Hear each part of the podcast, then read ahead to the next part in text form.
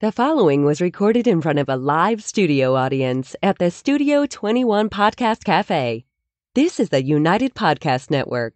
The following program is closed captioned for the thinking impaired. By tomorrow, I will rule the world! You think he's gone? He's not gone! That's the whole point! He's never gone! Is this some radical new therapy? You see? Paying attention! Well, I must have not been paying attention. We'll try this again. We could do it. Do you think that you could repeat the question? And I'll listen more attentively. There must have been something in our and we'll see if Steve also wants us to put it on the phone sound. He's been letting me. He's been. I get along well with Steve, but I don't agree with him on anything, but I. Have Mark ask him. I don't understand the school of thought that, like, if you're on my show, you agree with everything I say. If I'm friends with Mark, I agree with everything he says. If I hang out with Lisa, she agrees with everything I say. Like, what morons think like that? Lisa and I agree with that. I don't agree with that. All right, can you bring me up a little bit? Hey, how you guys doing? Which pre-show production. Nobody agrees with anything that I say. I actually kind of like it better that way. Yeah. Hi, how you guys doing? My name's Tom Duggan here at the Paying Attention Podcast. Hi, atop Two Guys Smoke Shop at the Studio 21 Podcast Cafe. And I understand from the big guy, the big boss, Dave Garofalo here at Two Guys Smoke Shop, that they're going to be open now on Monday. Is Monday the day that they're going to open? This is great. So all the people that have been saying to me, we got to get a poker game together, but we have to find a place. We tried to do it at Sal's one night, but then that day the cops showed up and shut him down, which is like really disappointing because Mike Agricola was going to let us play at Sal's while they were closed. And I didn't want to put his business in jeopardy. So we've been having our secret poker games in my office since then. But what we need is we need a bigger place because a lot of people want to play. So once Two Guys Smoke Shop is open on Monday, I have a feeling that by Tuesday we're going to have about 18 people up here playing poker. We'll even give the host a little bit of money if he wants to let us do that. That's okay. And the money's going to go. Whenever we have our poker games, our money goes to the scholarship kids at the Bash. We haven't had the Bash. Boy, if this thing had hit 2 weeks later, if this coronavirus hysteria had hit 2 weeks later, we would have had a Bash. All these kids would have had their scholarship money ready for school. I would have had enough operating money to go through this entire coronavirus stuff. But because it happened literally a week before the Bash, you know, we're struggling. We're trying to keep the Valley Patriot going. We need advertising dollars desperately to keep going. Rumbo did not print a newspaper this week or last week or the week before. Rumbo. Rumbo. And Methuen Loop Weekly's out of business. Most newspapers are failing. The Eagle Tribune's now publishing 5 days a week instead of 7. The newspaper industry is being hit very hard by this. And if you guys want to see the Valley Patriot continue, what we need is businesses to support us. We need advertising, or there is no Valley Patriot. And let me tell you just right up front, my doctor told me 6 years ago I qualified for full disability. He said, Tom, what are you doing all this newspaper stuff? You're working 18-hour days. It's screwing up your body. What are you doing? Why don't you just go on disability? Turn the paper over to someone else. Let somebody else run the paper. I got to be honest with you. If things don't turn around, if by June 1st we don't have an uptick of about $8,000 to $10,000 in advertising, that's exactly what I'm going to end up doing. I'm going to end up going on disability, and I'm going to just tank the paper because there's just no advertising revenue. Now, if you guys want to stop that, if you guys want the Valley Patriot to continue, please instant message me on Facebook. Please email me. Call me on the phone. If you have a small business, you're a pizza shop, you're a restaurant, you want to let people know what your curbside pickup is and when you're going to be reopening, what your new specials are, please let us know.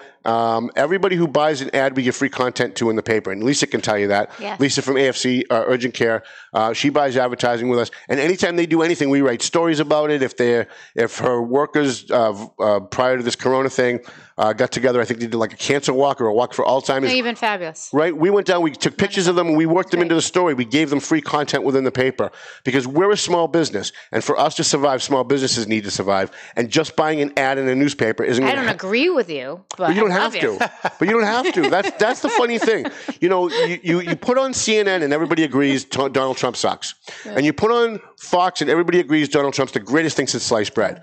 And there's almost nobody, there's no environment in this country anymore. It's like watching TV with my husband. Right. But there's no environment anymore in this country where people can disagree on issues and still be friends. That's right. And so, I try very, very hard with my newspaper and with this show to get people on and make sure we talk about the things we don't agree with, but just do it in a respectful way and kind of show people at home that you listen. I don't agree with my mother on everything.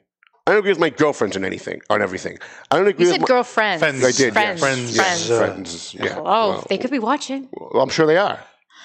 They all watch. They're all watching. They're probably all making comments too. Yeah. I don't know. Well, where's the law that says you only have to have one girlfriend? Is there a law that says that? I don't know. It's offensive. It's offensive. I don't know. For all of you who only have one girlfriend, it's offensive that I have more than one. Okay, I get it. That's fine. We have super celebrity with us today. We have super celebrity. That's you. Neil Perry. I want to congratulate you, sir. I said this is your 1,000th appearance on a podcast. I understand you've only been in office 100 days, but this is now your 1,000th podcast on the internet. So I know you're on 8 days a week. On MCTV and all these other shows. Yeah. And I do try to watch them. I got to be honest, it's kind of hard sometimes because you're on so much and it's hard to have that much time to tune in. But what I also understand is that there are a lot of people, especially elderly people, who knew nothing about Facebook, who know nothing about the internet, that during this coronavirus had to learn and went on Facebook and went online and started learning this stuff and we're now following you. Yep. Who never followed me, never followed the Valley Patriot, don't follow the Eagle Tribune, but they're now starting to follow you. So that's a feather in your cap that you're getting people to pay a little bit more attention to what's going on. Yeah, and I would tell you, it's a little bit different than being in the position you're in, right? And so all we're trying to do with those shows is keep the residents up to date with what we're doing from a city perspective related to the COVID virus, right? Mm-hmm. So I say this frequently. The biggest concern I had when I got elected was, how am I going to handle the first big snowstorm? Will I completely screw up?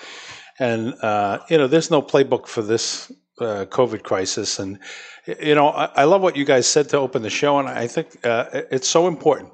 So I have my detractors out there and people who are taking pot shots at me as well as the people. I think, my favorability rating in the city is pretty high right now, I would say. I bet it is. But I would say this to you. Disagreement's okay if it's respectful. Right. It's when it crosses the line that it's not respectful that I turn off to it. And I think, you and I are a perfect example. So we're friends. And I say this publicly, right? For those people that would like to drive a wedge between us. And trying very hard to do so. Yeah. So you and I don't agree on every little thing politically and otherwise. Right. And to me, we've become, forget Methuen, forget Lawrence, forget, Merrimack Valley.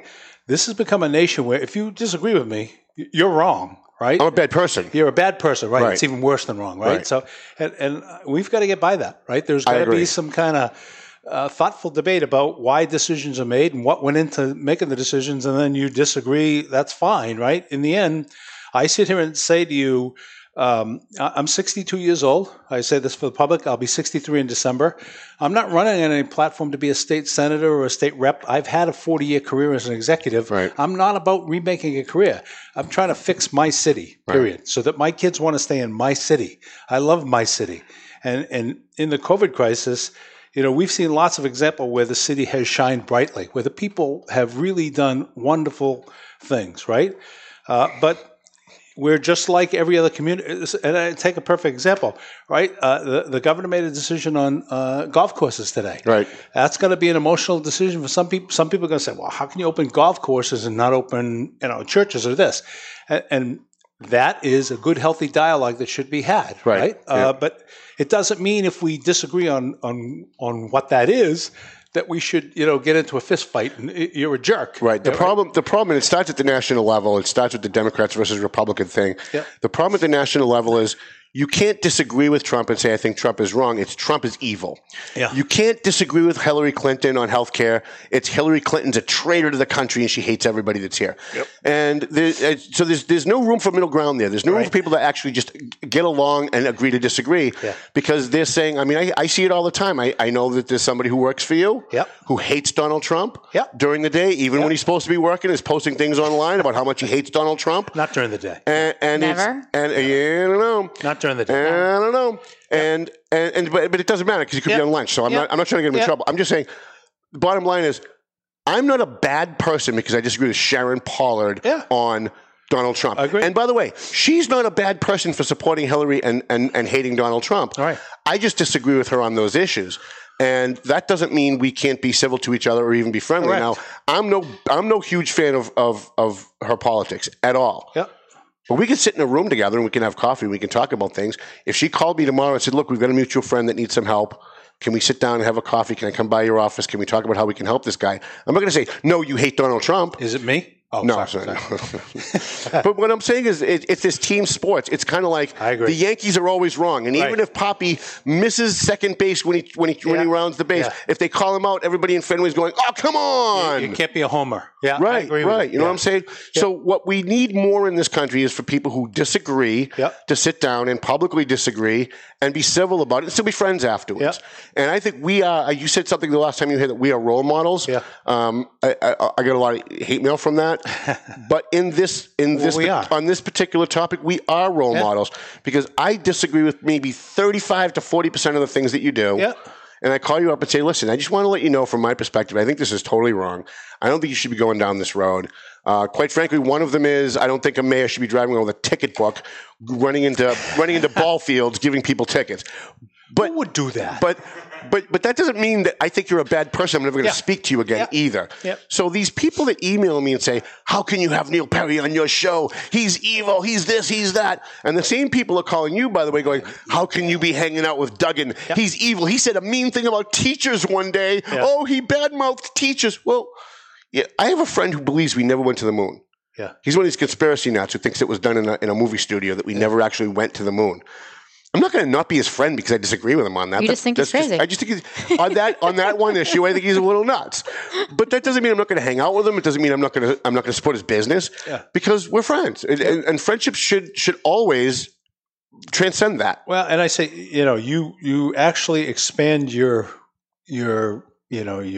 knowledge by not being cliquish, and if you just only hang with people who think the same way you are, then you're becoming part of groupthink. Right? Well, you become part of the problem. You expand your network, you hear different viewpoints, right? And sure. So, to me, that's an important part. I don't agree with everything that some of the council members have done here, in my working with them, but that doesn't mean I'm not identifying them as bad people. Right. I disagree with some of the stuff they do, and it's just simply business. I happen to think two of them are bad people, but it's not because I disagree with them publicly. But it's not because I disagree with them publicly. It's because of other stuff. Yeah. Again, let's go back to, and if you ask Jessica Finocaro, she'll tell you. If you ask Steve Saber, and he's honest, he will tell you.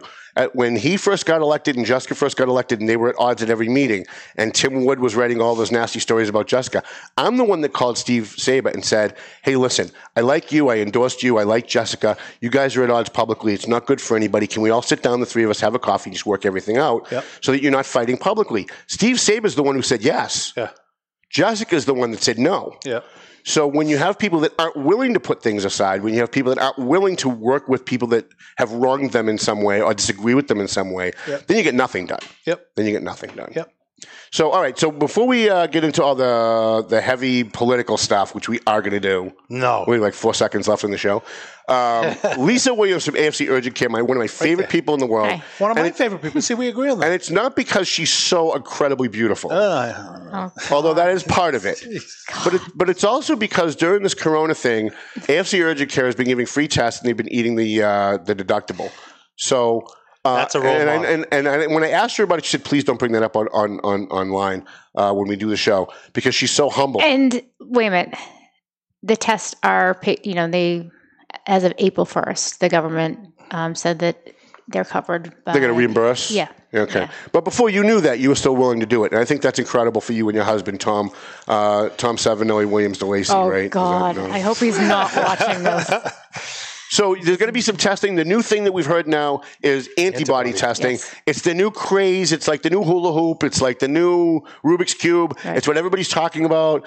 I'm aging myself. Is AFC going to be offering antibody testing? Yes. And how is that going to work? So the best way I think people should do it is actually call that 781-7... Was it 781-430-8161 and speak to a healthcare provider because they will describe it in detail. I mean, people have a hard time understanding a copay. Right. And they will go through everything with them. Okay, great. I think that would be the best thing. Now, is this going to be one of those things where they have to drive up to one of the pods and they have to... Yeah. The pods are cute. They're cute. I agree. Yeah, but you know what's even cuter? The girls that work for you are amazingly cute. They're just so adorable. I'm getting the sweats. But not quite. But by the way, not quite as adorable as what's her name, Karina Kate Canton from Holy Family Hospital. She's on the front page. I saw this picture on Facebook and I said, "This girl is so friggin' adorable. She reminds me of my daughter. She's so adorable. We have to put this on the front page of the paper." She is pretty cute. She is adorable from Holy Family. We love Holy Family. Are you working with Holy Family on this stuff? Yes. So we are an affiliate of Holy Family Hospital. And I don't know if you knew this, but our center in Methuen actually was owned by Holy Family. Oh, no kidding. Yes. So would you be willing to come on the show with someone from Holy Family at a future date, maybe next week, the week after? Sure. We love Holy Family. And talk about, like, you know, what it's been. I mean, every time you come on, we talk about the services that you're offering and the testing and the procedures and what people can do. But I really want you guys to come on and talk about how this has affected you guys too, and your business and your employees. And I think that would be a pretty interesting show, and talk about some of the heroes. You guys are heroes. The people that work for you are heroes. Oh yeah. The nurses, the nurses at Holy Family are heroes. Absolutely. The nurses and the X-ray techs and the nurses' aides and all the people on the front lines at the various hospitals. They really are. One of the things that's great about this coronavirus thing, if you can look for a silver lining, before this we thought heroes were sports figures and people in Hollywood and politicians, and now we realize that they're not. Now we realize it's the police officers, the nurses, the firefighters, the doctors, the people that are on the front line when something like this happens, because I don't see Jose Canseco out there giving people free testing. You know what I'm saying? Right. I don't see Nancy Pelosi. I don't know. Is he still playing? Is he playing baseball? No. I don't know anything about sports, so no. I made a lot of money on his rookie card. That's all the only reason why I know Jose Canseco. But we don't see these celebrities being heroes anymore, at least not right now. And maybe we'll go back to that when everything is back to normal and we'll forget. But I hope we don't, because I think after all this is over, we should all remain in our mind, in the forefront of our mind, that the true heroes in our society are not the idiots in Hollywood that are preaching morality while they're running around doing all kinds of crazy stuff. It's the people that are out there making our lives better and putting their health and the future health and the future happiness of their family at risk by being on the front line and dealing with this COVID-19 thing. And that includes people working at supermarkets and other things, right? So that, you know, there's a lot of people contributing to keeping the ball rolling, if you will, right? So, now, I understand you've been driving around with people. You've been driving around doing these caravan parades. And I'm a little, those are so nice. I see those. And I think it's cute, but I got to be honest, because I'm a self-serving person. I'm a self-serving SOP. It's cute. I'm considered a frontline worker. I'm considered an essential worker because I'm the media. Nobody paraded in front of my office. You're an essential employee. I said, "Yay, Tommy, thanks for coming to work today." No one did that. Well, you're in North Andover. That's true. I am. Imagine the hoopla. Yeah. If I took Methuen City vehicles and drove to North Andover, Saber would be sticking a pin in his Neil Perry doll every meeting. So we joke about that. We did it for the healthcare. We did it for one young man who has stage 4 cancer. Uh-huh. It's uplifting. I got to be honest with you. When we did the healthcare heroes, we went by Nevins. We went by Methuen Village. We did Cedar View. Nice. And the people came out of Cedar View, and those guys are, to your point, they're heroes. Yep. So they came out, and I was overwhelmed emotionally with the response of them. Here we are. You have those, huh? I do. Yeah. You have emotions. Despite that, I do have. I am not the world's only living heart donor. Mm-hmm. I do have one, and I do care about it. And I think about the people who have relatives that they can't go visit. And, you know, I sit back. I lost my mother, as you know, right before the coronavirus thing started. And I think often about it and say, you know, I miss her. I wish she was still here. Listen, she would be so proud of you. I talked to her for a long time on election night. Yep. And, you know, she pulled me aside to tell me how much she loves my show and she reads my paper and all that. But she spent most of her time talking about how proud she was of you. And she said, "And I didn't get to see him a lot during the campaign, but you know what? He's doing such good work; it doesn't matter. Yeah. I know he's doing what he thinks is good for the community. Yeah. So I know you feel. Yeah. I know you feel as though you should have been there more for her because of the campaign. You couldn't have been. Yeah. But let me tell you something: if I died tomorrow, I wouldn't want my daughter to feel that way if she was out there trying to do something for her community and she wasn't able to be there for me. So I think your mother would want you to continue doing what you're doing and not feel as though that you should have been there more for her because she was by your side." Whether it was in your head or she was standing there, she was there. Yeah, she was a fighter. And I would tell you that, you know, I use it as an example that I imagine, you know, if she had lived into the coronavirus crisis, she was at Nevins. And I say this publicly to Brian and the team at Nevins. They did a fantastic job. Right. Right. I imagine, I know the pain that people are going through, not being able to go see their loved ones, right? Whether it's Nevins, Methuen Village. Because it's so close to you. I mean, it happened right then. It was right there. Well, if you remember, my mother's wake and funeral was the week before we shut down. Right. Right. And so it's still a tender wound, I'll be honest with you. But, you know, in some respects, it's fortunate that it happened then instead of extending into the crisis, because I can't think of not being able to go see her. And so, you know, my heart goes out to all these families that have loved ones in hospitals or nursing homes or whatever, that they can't go see them. And that's a tough deal, right? So, Lisa, we want to talk politics. So is there anything you wanted to talk about as far as the AFC? I want to wish both of you luck. Thank you. You meant me. You're free to stay. If you have somewhere to go, you can go. But if you want to stay, you're free to stay with us. You meant you wishing me luck. I'm going to go see my pod. You are? Okay. All right. I'm going to take pictures of my pod. And is that girl still working for you that I used to be? Oh, God. I don't know. Why do you guys automatically assume what I'm about to say is going to be something bad? Yeah. The girl that works for you that I used to be her teacher at the Thompson. Oh, Sarah. Sarah. Is Sarah still working for you? Sarah has actually moved on. She works for Tufts. Okay. But, you know, I've known Sarah since she was 10 years old. Great kid. And kid? Well, yeah, she's a kid. She's in her 20s. Yeah, we don't. But she's awesome. But I still talk to her a lot. Kid? Is that offensive too? I should keep a list of all the things I'm not allowed to say. A kid's a goat. Yeah. I mean, let's come on now.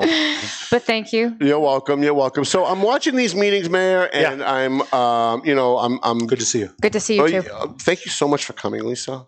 Yeah, you're the best. And thank you for everything you do for the people in the city of Methuen. Yes, and AFC Urgent Care and your husband, Tom Savinelli Williams, to Lisa. Tell him to be mad at me, not you. Yeah. You watch. I don't mind playing bad cop. At all. All right. I'll come down. I'll come down and see you guys at the pod. So, Mayor, let's put all this corona stuff aside. Yeah, please. Because that's all people here 24/7. People want to know now what's really going on. Yep. City Council Steve Saber, like him, don't like him, agree with him, don't agree with him, made a comment at 2 meetings ago, and I wanted to talk about it at the beginning. Yep. So I think it was 2 meetings ago when he said, we shouldn't have anything on our agenda at the City Council except corona during this coronavirus. Mm-hmm. We shouldn't be, and of course he said that after spending 20 minutes talking about the police department, which is kind of odd, but it was interesting that he said it, and it's interesting that some people are even thinking it. Yeah. And so I wanted to give you an opportunity to address that. So, do you think that's right? I'm sure that there are some people who actually agree with that. So respectfully, I disagree. So I would turn to the citizens of Methuen and say, I'm not going to BS you guys. I'm spending the predominance of my day is COVID-19 related, right?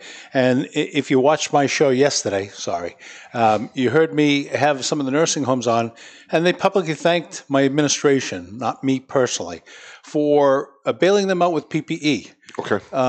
You know, when they got to the lowest point, I reached out to Jim Sheehy, who's a wonderful fire chief. Does he return your calls? Absolutely. Because he doesn't return my calls anymore. He's probably nervous. You know, you got a rep. So I know. When he sees this, he'll return. But he's been a friend for 15 years. He knows I'm not going to ambush him. Yeah. I guess, you know, to me, one of the things that I'm most proud of, Tom, is we have kept moving the city forward. Now, is it at the same pace that it would have been if we didn't have COVID? No, of course not. I'm not going to BS anybody, right? So... So I don't, and I say this, I respectfully disagree with Councilor Saber on that, and he's entitled to his opinion. There's a lot of things in the city of Methuen that have to move forward, right? And so one of the things, I'm going to keep coming back to the theme that agree with me or disagree with me, right? Every decision I'm making in the best interest of the city of Methuen. I'm not making political decisions based upon who supported me or who didn't support me or anything like that, right? I'm the mayor for everybody. Well, see, your detractors say that about you because people always accuse you of what they themselves are doing. Yeah. And so they're making votes at the city council level, yes or no, based on politics. Yeah. And so they're projecting onto you that you're making your decisions based on politics. Yeah. When nothing could be further from the truth, except for maybe your first hire. But after that, I haven't seen anything really very big or political. Well, and so I'll be honest with you. My first hires weren't political in nature. They were about who I felt I could work with to do the best job. Right. People are entitled to disagree. There's still people bringing it up on Facebook today. Oh, I know. But I'd say, so what have those people done between January and May that you're pointing at? I'm not interested in reliving the past. I've got people talking to me about, you know, things that were done by Mayor Zani, things that were done by, I can't undo things that were done by previous mayors. All I can do is move forward, right? And so I'm focused on doing that. But I would tell you, you know, it's a learning experience for me. I think it's a learning experience for the council. I don't think that we've, and I'm saying this publicly and I'm not saying anything. I meet with the council chair once a week. I meet with the council vice chair once a week. It's actually, I hope he's watching. I met with him earlier today. I think he would agree. The meeting has evolved. Right. In the beginning, it was tough sledding, two, you know, pretty obstinate Irishmen going at it. Right. But I would tell you, I think at the root, I think we both want to do the best thing for the city of Methuen. How we go about it may be entirely different, right? And so that's where we tend to get into kind of disagreement. You know, today's discussion, you know, with the chair, he found the discussion that we had with some IT management professionals the other night extremely informative. And so to me, that's a good thing, right?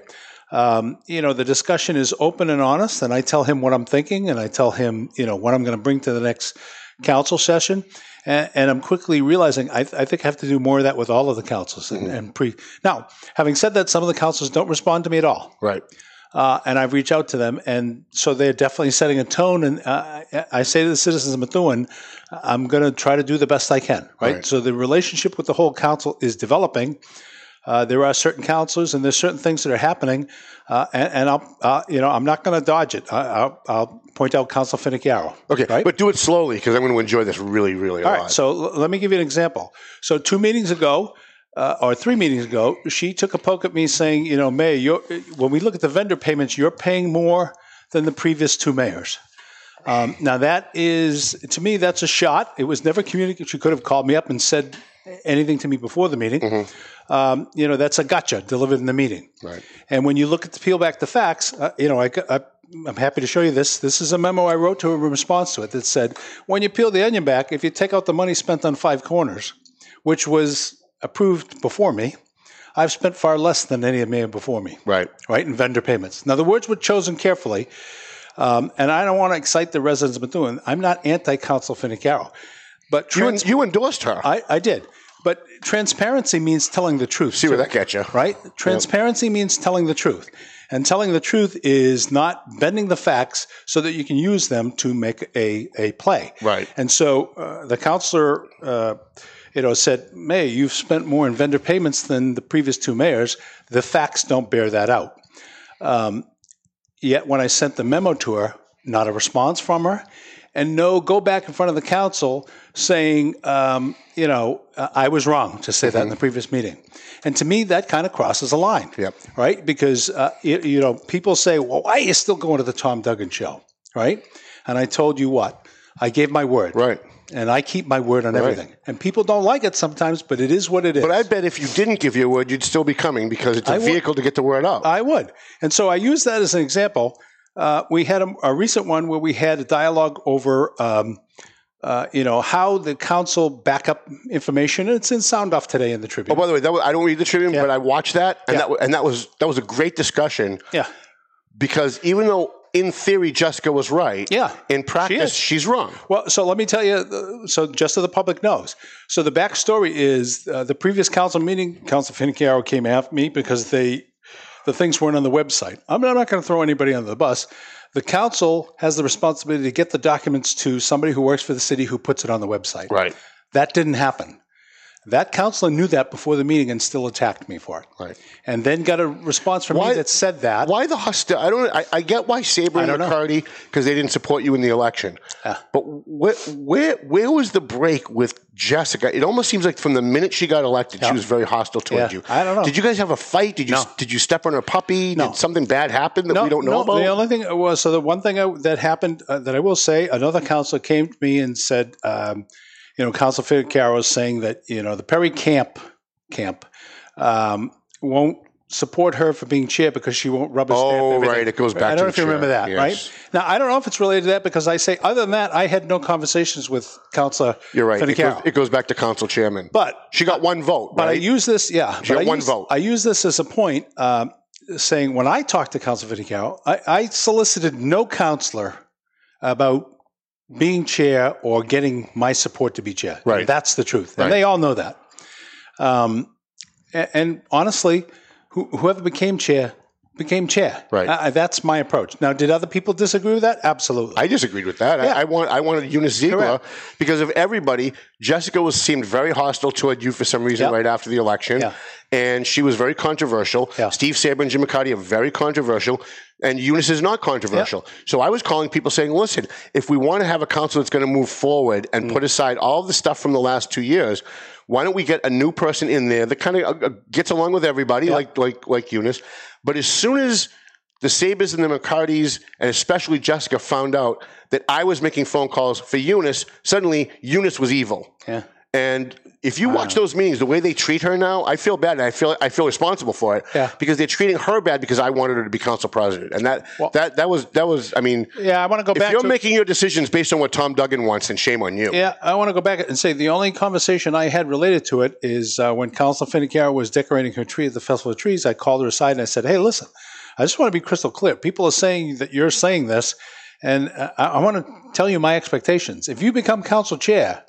Or any counselor, my expectation is not that you rubber stamp things I bring to you. Right. I'm not wired that way. And Eunice wouldn't have rubber stamped anything. Right. So if I bring you something that you think is crap, vote against it. Right. If I bring you something that you think is good, support it. Right. Right? And in my mind, the opposite is playing itself out here. Right. So it is what it is. There's definite an issue there. Yeah. I think she's just so hurt. Listen, I supported Jessica. Yeah. I might even support her again. Yeah. The jury's out on that. Up until 2 weeks ago, I was saying I'm still going to support her, but now I'm not sure. Yeah. But that can always change, I guess. But I supported Jessica. I like Jessica. Jessica, I've always considered a friend. She helps us with our bash. Yeah. She helps us with our scholarship kids at the Vogue. She's a good person. And she's still welcome to come and do that even after all this. I'm more than happy to have her there. Use our earlier discussion. Doesn't make her a bad person. No. Right?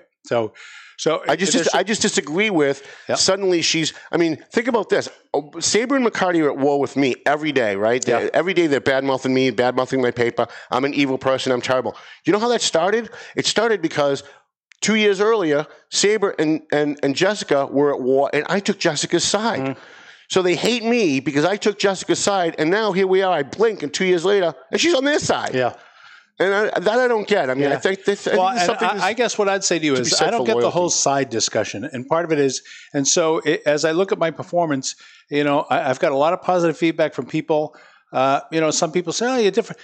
I would tell you, you know, maybe coming in from private industry, it's a little bit easy to be open and transparent in private industry, right? In the public domain, you know, people have agendas. Right. It's unfortunate to say that, but they do. And so I've tried to be as open, and I say this categorically for the people in Methuen that, and hopefully the department heads who work for me, would back this up, I think, right?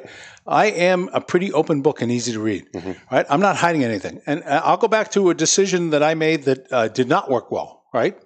And so, you know, I nominated Andrew Wall to be the treasurer. I had a 30-year certified treasurer collector come to me and say, this is the right candidate. I interviewed the two finalists, and I said, you know, he's the right guy. And so I made a decision to meet with the councils in group of three, not because I was trying to make some backroom deal, as some has alleged. Right. And I addressed this to Steve Gillis. So you have to use facts once in a while instead of rumors. The rumors are a better story. But I met with the councilors in groups of three. And all I meant with them to say was, don't take my word for it. Go to the Mass Treasurer Collector Society and ask them, right? The process for most treasurer collectors is they get certified on the job. It's not like being the superintendent of schools. And I did that because I understood the Judy Scannell thing still had a pall over the city. Mm-hmm. And so, you know, I met with three groups of three. And was accused afterwards of trying to, you know, make a backroom deal. That's not what this is about. Did you offer anybody, like, if you vote for this guy, I'll take care of this for you? No. So that's what a backroom deal would be. And what's interesting is you do that. Every mayor, by the way, does that. Dan Rivera does it. Fiorentini does it. Yeah. When you have a perspective... I don't know what that is. My furniture's being delivered. When you have a perspective like I do, because I cover 51 cities and towns, and I see what all the communities do, and then I look at Methuen and the people in Methuen who don't pay attention to anything around them, they don't pay attention to any other. They see something and they automatically assume the worst without even just bothering to Google. You know, for example, DJ Beauregard made a comment after the Arthur Hardy civil service situation. Mm-hmm. Now, the civil service said that Officer Hardy was to be put back in his job and that the punishment was too harsh, but also said, by the way, to be fair, that what he did was incompetent. Mm-hmm. And so DJ's comment was, well, this proves mismanagement by the police department, right? And so he gave me that quote, and I published it, and then I called you and said, do you agree with that? You said, no, you don't agree with that. Yeah. And so, but it doesn't make, so I love, you know, it doesn't make DJ Beauregard and I lifelong enemies because we disagreed on the one issue, right? So I read the whole decision from the arbiter. You know, there were some who probably wanted me to appeal that decision. I'm not going to do that. I am trying to heal the wounds and move Methuen forward, right? I read, if you remember, the city council sent me a letter about a month and a half before the decision saying, hey, you should intercede and bring him back. I didn't do that. I didn't do that, not because I don't like Arthur Hardy. It has nothing to do with that. I wasn't involved in the discussion or the arbitration. Right? It's not for me when it's already been in the arbitrator's hands. Right? So somebody made a comment, I forget who it was, and it doesn't matter, that says, how can you make, you know, a decision in front of arbitration with the superiors and then not make one on Arthur Hardy? And the difference was one was before arbitration and one was already arbitrated. So, you know, when the arbitration's already happened, it's time to sit back and wait for the decision.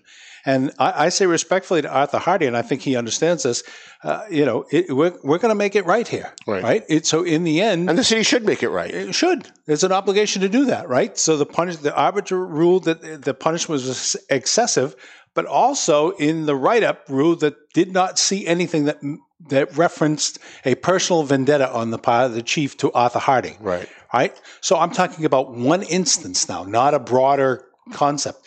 And so, you know, when you ask me, is it proof of mismanagement? The answer has to be no, because that's what the arbiter found, right? And so, could there be other things that shape our... Absolutely, right? We're all different people. But, you know, you got to read... I'm a big reader. I read contracts, right? Mm-hmm. And there's lots... You know, reading a contract or reading a decision like that or reading the findings... as it happened, I read the filings in the arbitration case the weekend before the arbiter made the ruling. And when I got the letter from the council, I reached out, as the city solicitor would tell you, and said, hey, find out from the arbiter when she's going to make the decision. And they came back and said, it's going to be this month. So I said, okay, I'm not going to wade into this because it's already coming to a conclusion. Sure. Here, right? But I read the filings that the police union, the patrolmen's union put forth in the argument of the case, and I read what the city put forth. And, you know, there's some grains in both of them, as the arbiter found that she agreed with, right? And in the end, that's what it is. I thought it was a very fair ruling. I do, too. Yeah. And so, you know... on the other hand, people are alleging, you know, oh, we're going to be paying all this money. That officer was budgeted for the year anyways. So that money is in the budget. It's already there. Right? Yeah. The cost to the city over and above will be what we pay the arbiter, which, all told... won't be untold riches, but I mean, you know, could we have avoided arbitration? Maybe. Maybe we should have looked back at... I'm sitting here thinking if they had gone to 90 days, and I can't comment on it because I wasn't in office. Or, if they go to 90 days, they probably would have got it. Right? It is what it is. But, you know, a decision's been made, and I gave you a quote that says, we're gonna respect the decision of the arbiter who considered all of the facts in the case, and we're going to move forward, right? In the same vein... Yeah.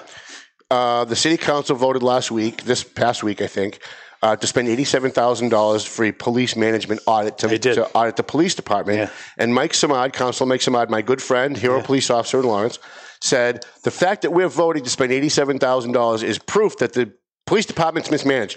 And I heard what Beauregard said about the Hardy thing. I'm hearing what Samad saying, and it almost looks like if this management audit comes out and says that Joe Solomon spent too much money on paper clips, they're going to come out and say, see, mismanagement. We want to fire him. Yeah. And it seems like they've already got their mind made up before any of this stuff has even happened. Yeah, well, and so there's some grain to truth to that.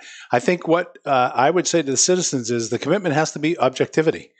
Right? So we can't have either the chief or, you know, members of city council trying to taint we participated, Councilor Saber, Councilor Samard, and myself selected the audit team, and we specifically selected the audit team because they were the ones that answered the criterion we put in the RFP.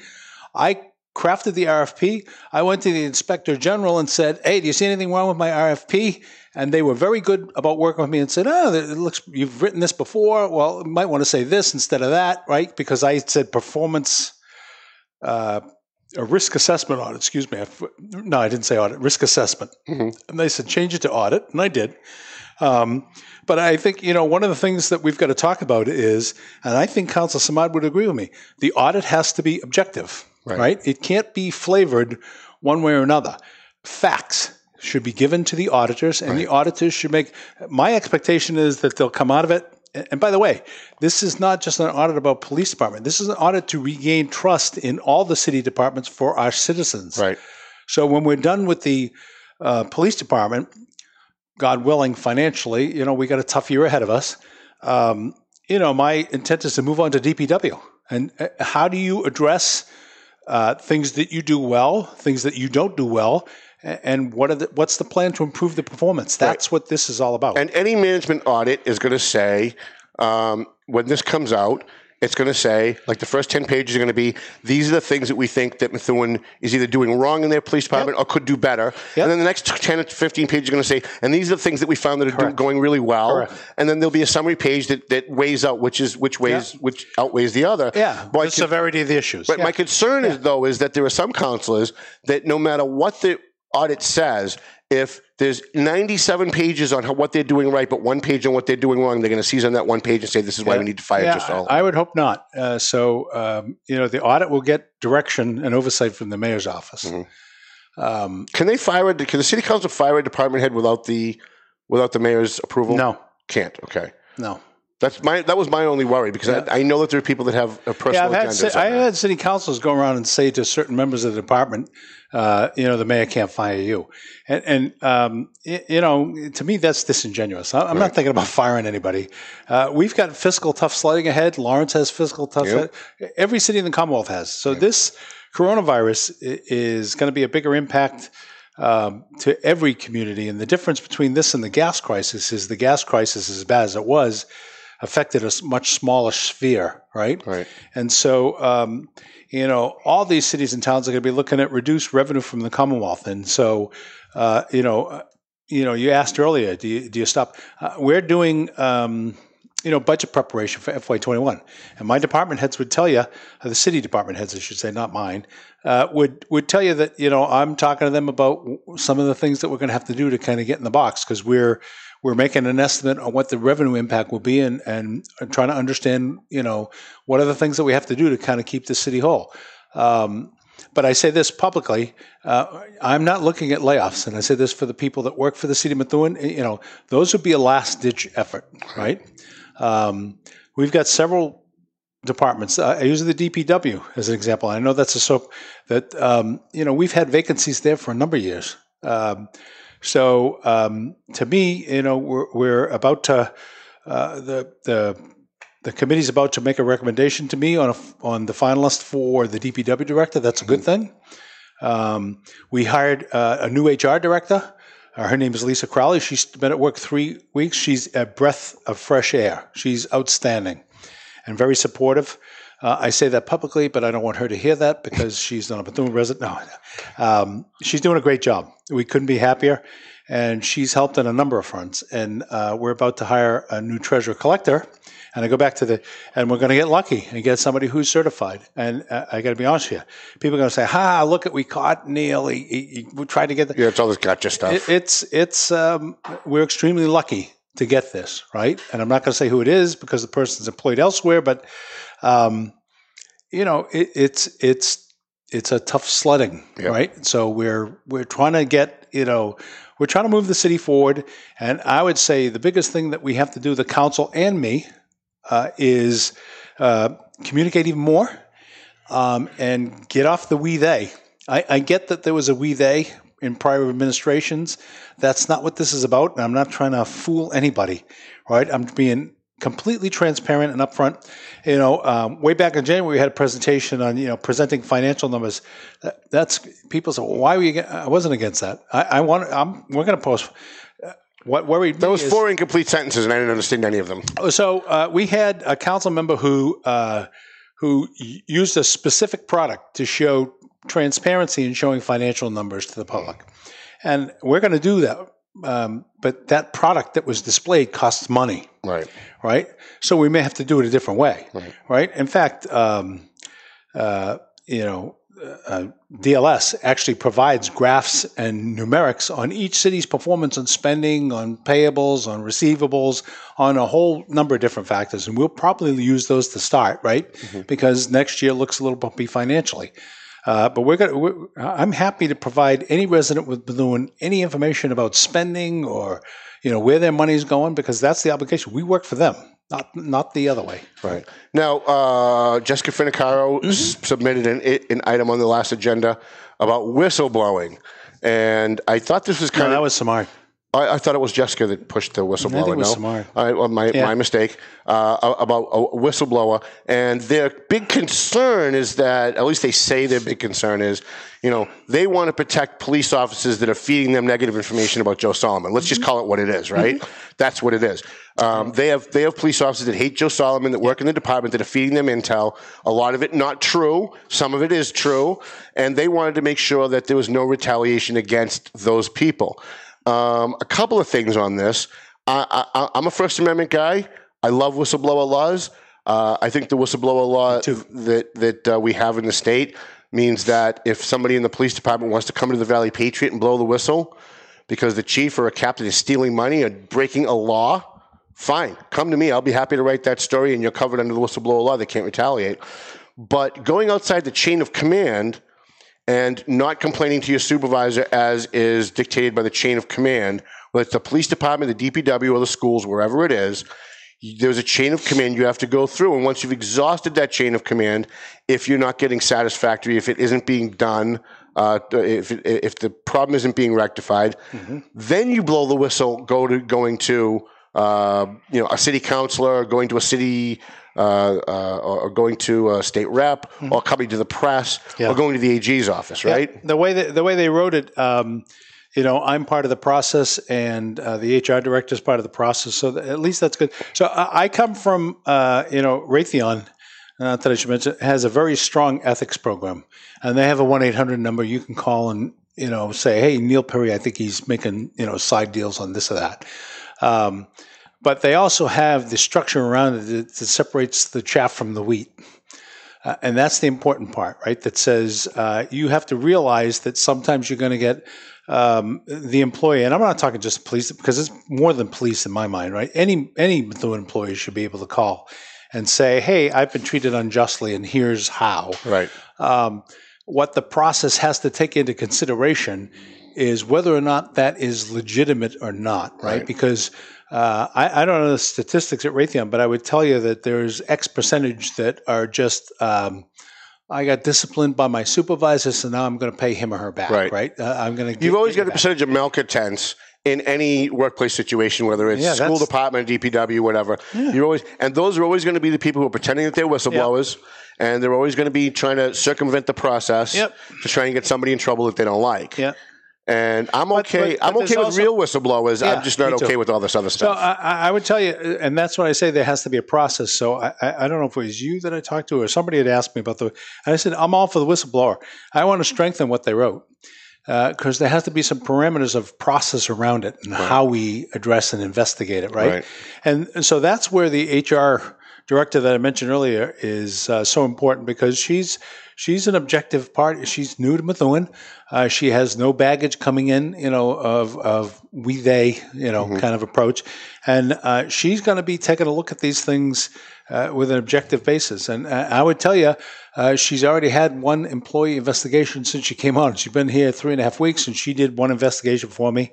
And I think she did an outstanding job with how she handled it. And how did it turn out? It turned out to be a non-disciplinable offense. Excellent. Good. Right. Excellent. I want to thank our sponsors here at the Paying Attention podcast. We are going to need more sponsors because as this corona thing is continuing here, at least for Massachusetts, we're still closed down until the 18th, so we've lost a couple of sponsors just because of that. I know at least one of our sponsors went out of business because of COVID-19. But we want to thank McLennan Real Estate. We love Matt and Sam and Janet and everybody over there. AFC Urgent Care. We had Lisa here earlier. Marseille and Son Construction, the Police Superior Officers Union, who everybody says I only support because they pay me, because they sponsor the show. But it's absolutely ridiculous, because I was supporting them for years and years and years before that.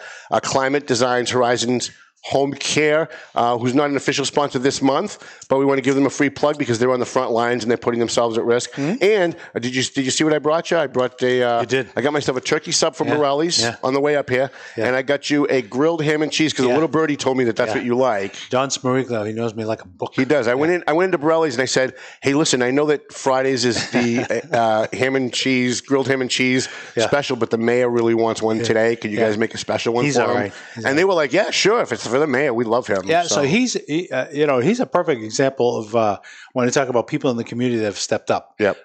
So he has donated pasta and sauce to Methuen CARES, countless lunches, and I would say, before we get too far, I need the residents of Methuen, and I think, I see Joel's got a food corner. How come I don't have an article in your paper? Why am I not allowed to write an article? You are allowed. You could write a column every month if you want to send us something. I do, yeah. What I was upset about with the Joel thing, Joel wrote a great column, and a little birdie told me that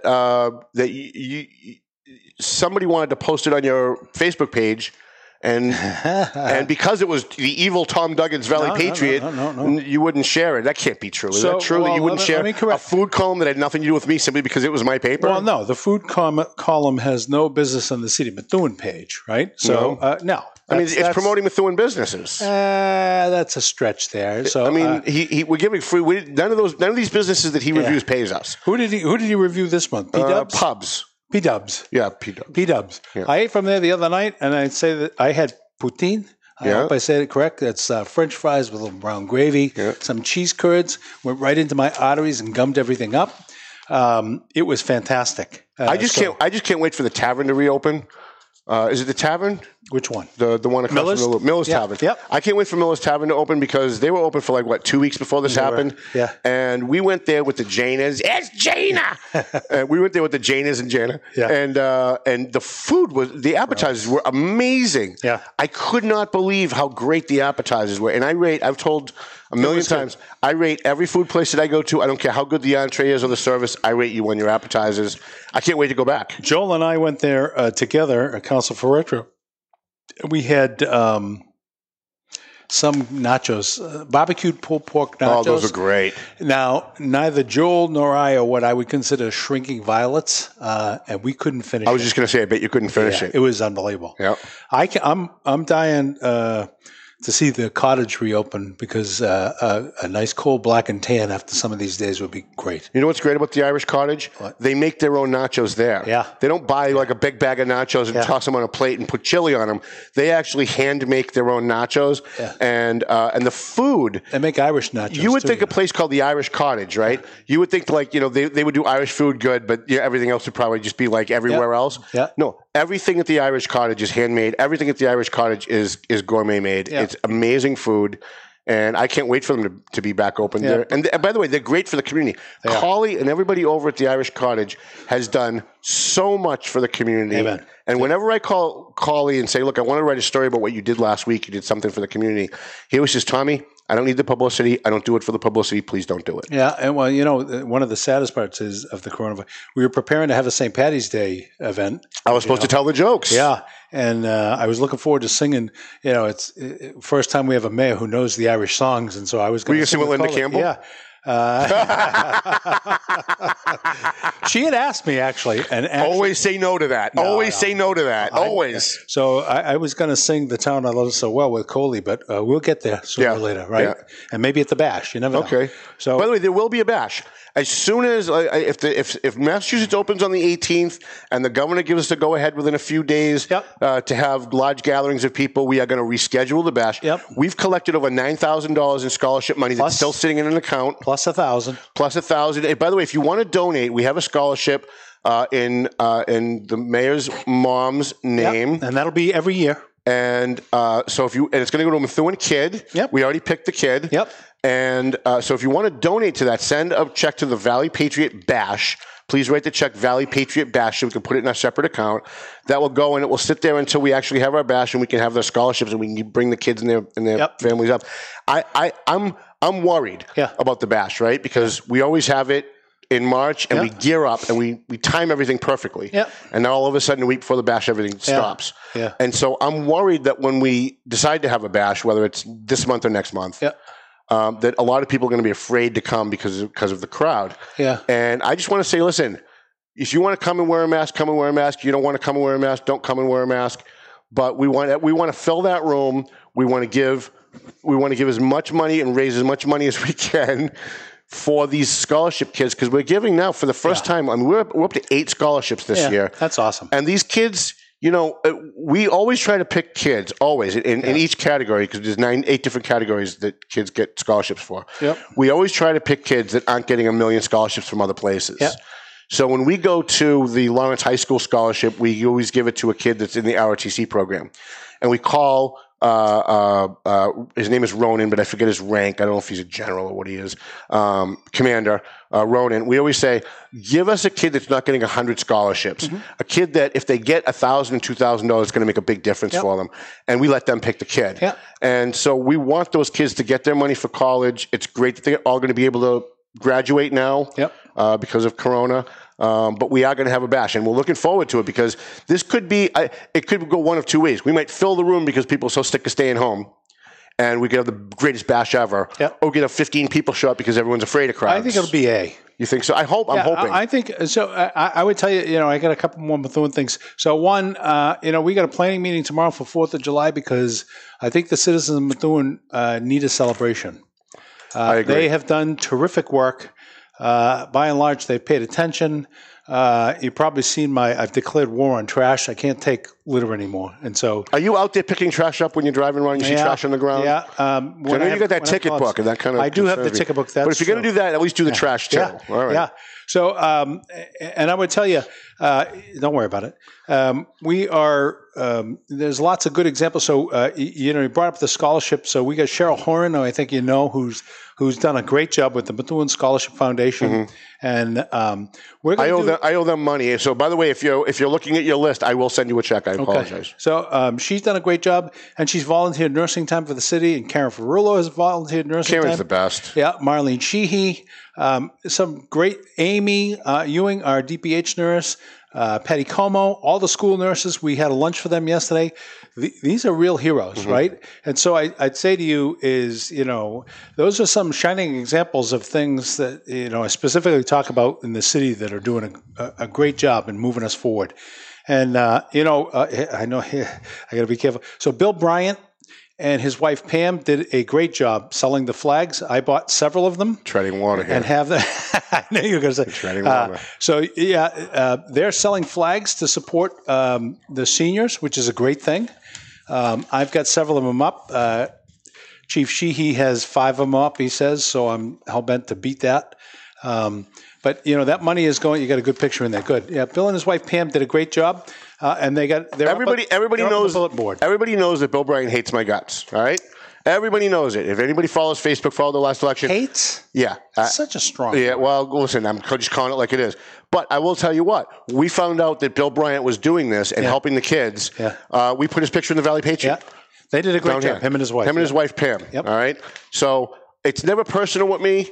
It doesn't matter if you like me, you don't like me. If you're doing something good in the community, I'm going to celebrate you. I'm going to champion you. Yep. And Bill Bryant and his wife did a great thing, regardless of what our past is, are doing a great thing. Yep. And by the way, not just a great thing for the kids. The parents and the families of these kids, you know, their hearts are breaking because they see that their kids, they didn't get a prom, they're not getting a graduation. Well, and so I think it's good for the whole community. Hold on to that. So I haven't signed off on that yet. So I saw, is it in the Tribune today that Haverhill's doing, is it Haverhill or Lawrence doing a virtual graduation? And I don't read the Tribune, so I couldn't tell you. I missed the school committee meeting the other night because it was one of the few times that was city council and school committee were at the same time.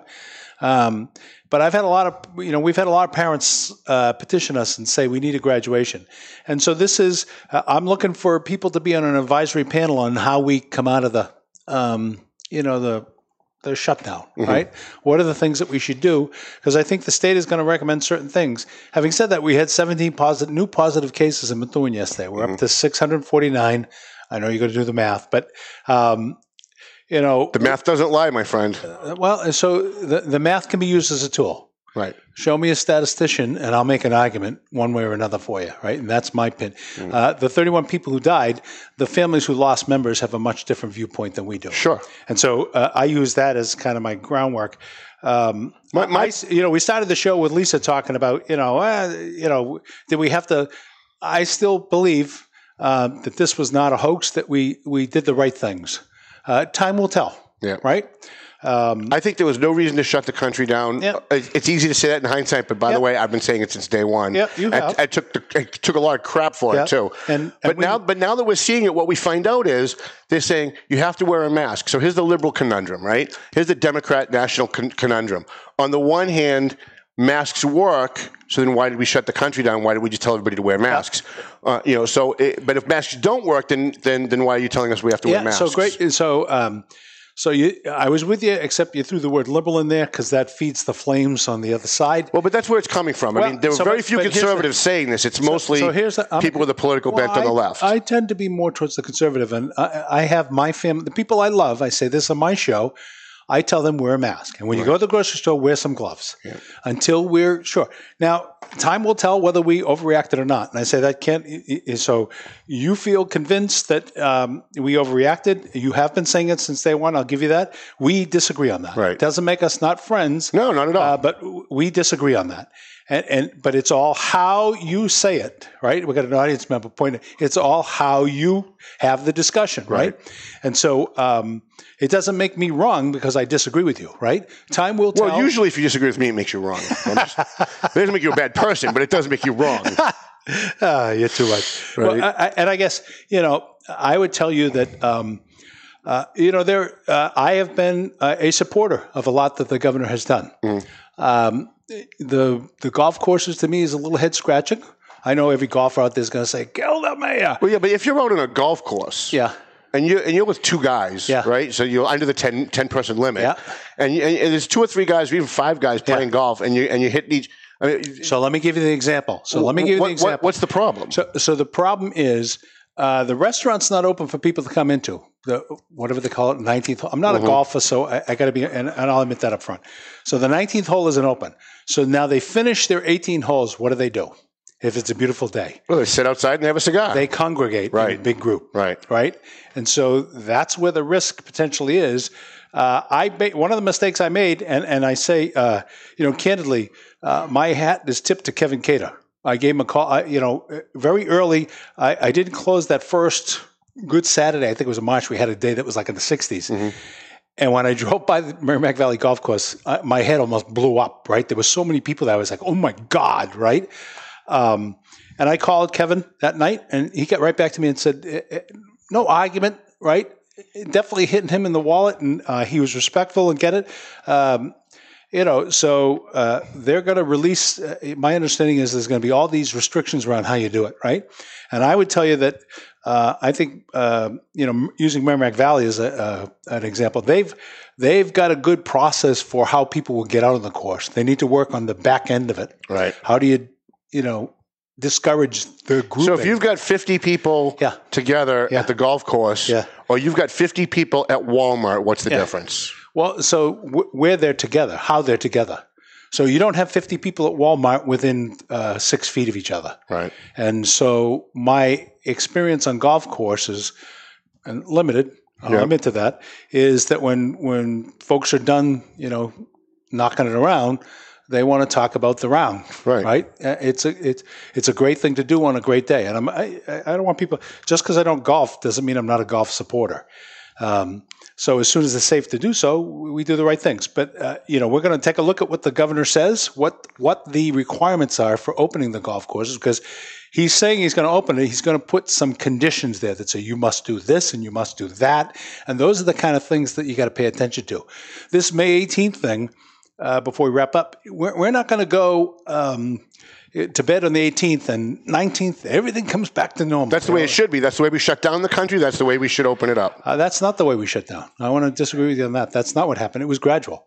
So there are people posting articles from the Surgeon General in the early March timeframe saying wearing masks is a waste of time. Right. And that was the prevalent thought at the beginning of March. It was a lie. They told us if we wore a mask, we were more likely to get the virus. And that was a lie too. Right.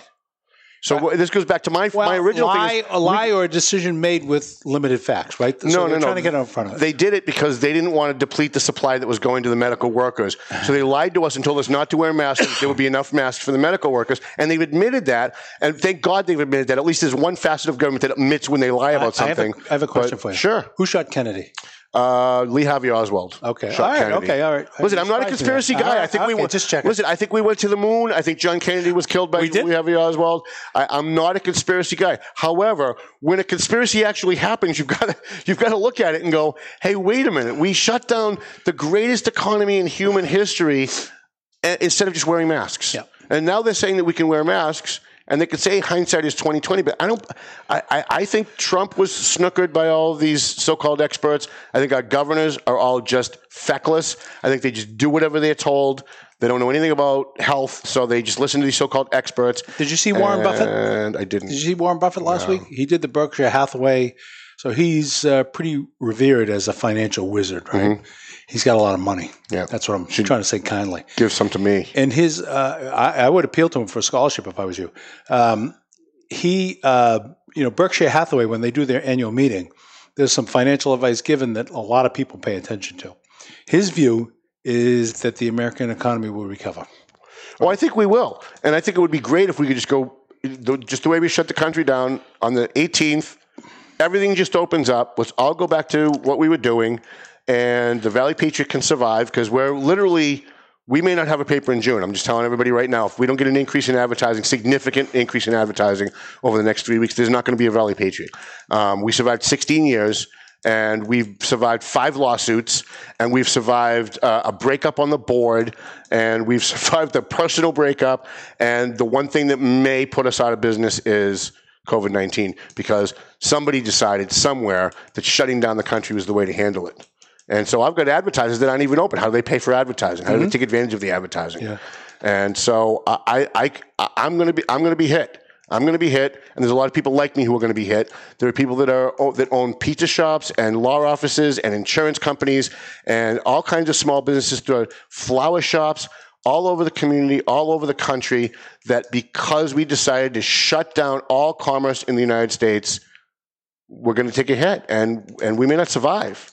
And don't tell me there's grants and don't tell me there's loans, because if you're not Verizon and if you're not AT&T, if you're not connected somehow, you're not getting those loans. I know. I've applied. And I got crickets. I got crickets on all the things that I applied for. I have one employee, me, and everybody else works as a contractor. So that automatically knocked me out of 80% of the things that were offered to people. My column will bring you some advertising. Will it? All right. Oh, yeah. Well, listen, let's do a column in the Valley Patriot. Well, what do we? Yeah. Can we call it Methuen Matters? I really like that name. That's like my favorite name. I want to call it that. No, we can't call it. Can we call it What Matters in Methuen? That you could call it. Let's call it What Matters in Methuen. And every month. But here's what I don't want. And this is I had this conversation with Linda Campbell a couple of times. Yeah. I don't want whatever you're going to give to us to be in any other newspaper, because we're a monthly. I get it. And what happens is people pick up another paper, they'll read your column.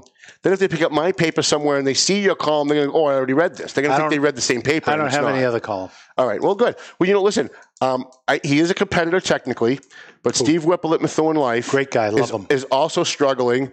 And it's funny. We started off this business being enemies, and we ended up, after Tim Ward, we ended up being friends. And so if you can do something to help him as well, listen, I need all the help. I can write 2 different articles. I need all the help that I can get, but I have to tell you, I want to do a personal ask for Steve Whipple, because I respect that he's in this business, and I respect that he does it right, and I respect that he's no Tim Wood. He's not trying to tip the scale on stories. He's just out there trying to do good work. So, and by the way, just I paid you for the Methuen CARES Act. You did. Today, just Thank so the people that came from Neil Perry's checking account, not from the city. I think people knew that, because otherwise there were counselors that would have been yelling and screaming at the last meeting. Well, I was waiting for them to do it. I was waiting for them to say, "Did we spend city money on this Methuen CARES Act in the evil Valley Patriot?" No. But I do appreciate that. And, you know, the newspaper industry is dying anyway. And it would be really sad to have local community newspapers go under because, let's face it, a lot of the elderly aren't on Facebook. They're not on Twitter. They're not getting their information from social media. And they need community newspapers to inform them as to what's going on and how things are happening at the local level. Yep. And I'm not saying it because it's my paper. Yeah. I've always loved community newspapers. Before this, I used to write for a paper called Rumbo. Yep. Before that, I wrote Rumbo. And before that, I wrote for the North Andover Citizen. And before that, I wrote for Mass News, Massachusetts News, under the old Ed Pollock. I've always thought journalism was very, very important, in a, especially locally to a community, because that's what shows the community. That shows, you know, you got the Elks Club doing this and the, and the Rotary Club doing that, and who's helping the community. So we need the help, for sure. We need the help. Well, count me in. I'll help. Well, listen, I appreciate that. We're going to start with what matters in Methuen. And that's going to start in June. Yeah. And I'm sure you're going to get a letter from a lawyer, but we're going to cover you on that because I've got my lawyers on retainer. I get sued so much. Before we wrap up, we are way over, and I apologize. You good? All right. Our fine producer, Ben, is fantastic. I didn't think after our last producer that I'd be able to gel with another producer, but we seem to be gelling pretty good, so I'm really happy about that. Are you gelling? I'm gelling, man. Are you gelling? Totally. Yeah. Yeah. You got to come Friday for the poker game. You got to come because where is it here? No, it's at my office. So, I noticed that they've done some reconstruction here. Yeah, Two Guys Smoke Shop up here at the second floor. They've done a lot of renovations, and eventually we are going to do tournaments here. I'm trying to talk to Dave about maybe we'll give the house like a small percentage of whatever comes in if he lets us do tournaments here. Because as soon as I posted, as you know, I love poker. I know, and as soon as I posted, it was right as the Corona thing was happening. I said, "Geez, we have two scholarships that don't have a lot of money in them at the Bash." There was two. I think it was the Vogue and one other one that was really low on money. I said, let's have like a poker tournament, and whoever wins half the pot, and the other half the pot goes to the scholarships. And you know, we had the day of the Corona shutdown happened, we had 7 people showed up. And they were like, we don't care, we want to play poker. They desperately want to play poker. And these guys have been calling me ever since. When's the next game? I mean, we have to have a place to have it. Yeah. So I've been having it at my office. Yeah. So if you want to come Friday, we'd love to have you. Ben, thank you so much. Do you have a mask? I have several masks because of our mutual nurse friend. Yeah. Who's that? That would be my sugar dumpling. Sharon Moran from Holy Family. And by the way, she loves you. Yeah. She comes over to the office. We're hanging out. I'm lovable. And as soon as your name comes up, she lights up. She's like, oh my God, I love him so much. Yeah. And I didn't realize that you guys were good friends before we started. We were. Yeah. We go back. And if I'd known the whole history, I probably wouldn't have started dating. Yeah.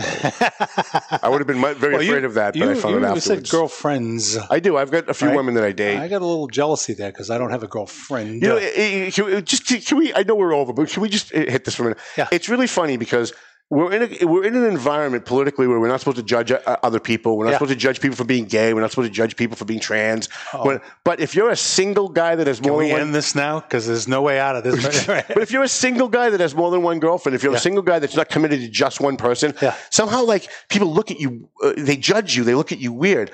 And I'm a single guy. I was in a permanent relationship for 11 years. I raised someone else's kids for 11 years. And at the end of that, when we broke up, the woman that I broke up with turned the kids against me. They won't even say hi to me now when I see them. And it broke my heart so much that I said, you know what? I don't think I want to do this again. So I just started dating. And so I don't think, if you're not supposed to judge people for being gay, and you're not supposed to judge people for being trans, why are we judging single guys that just want to play the field? Yeah, yeah.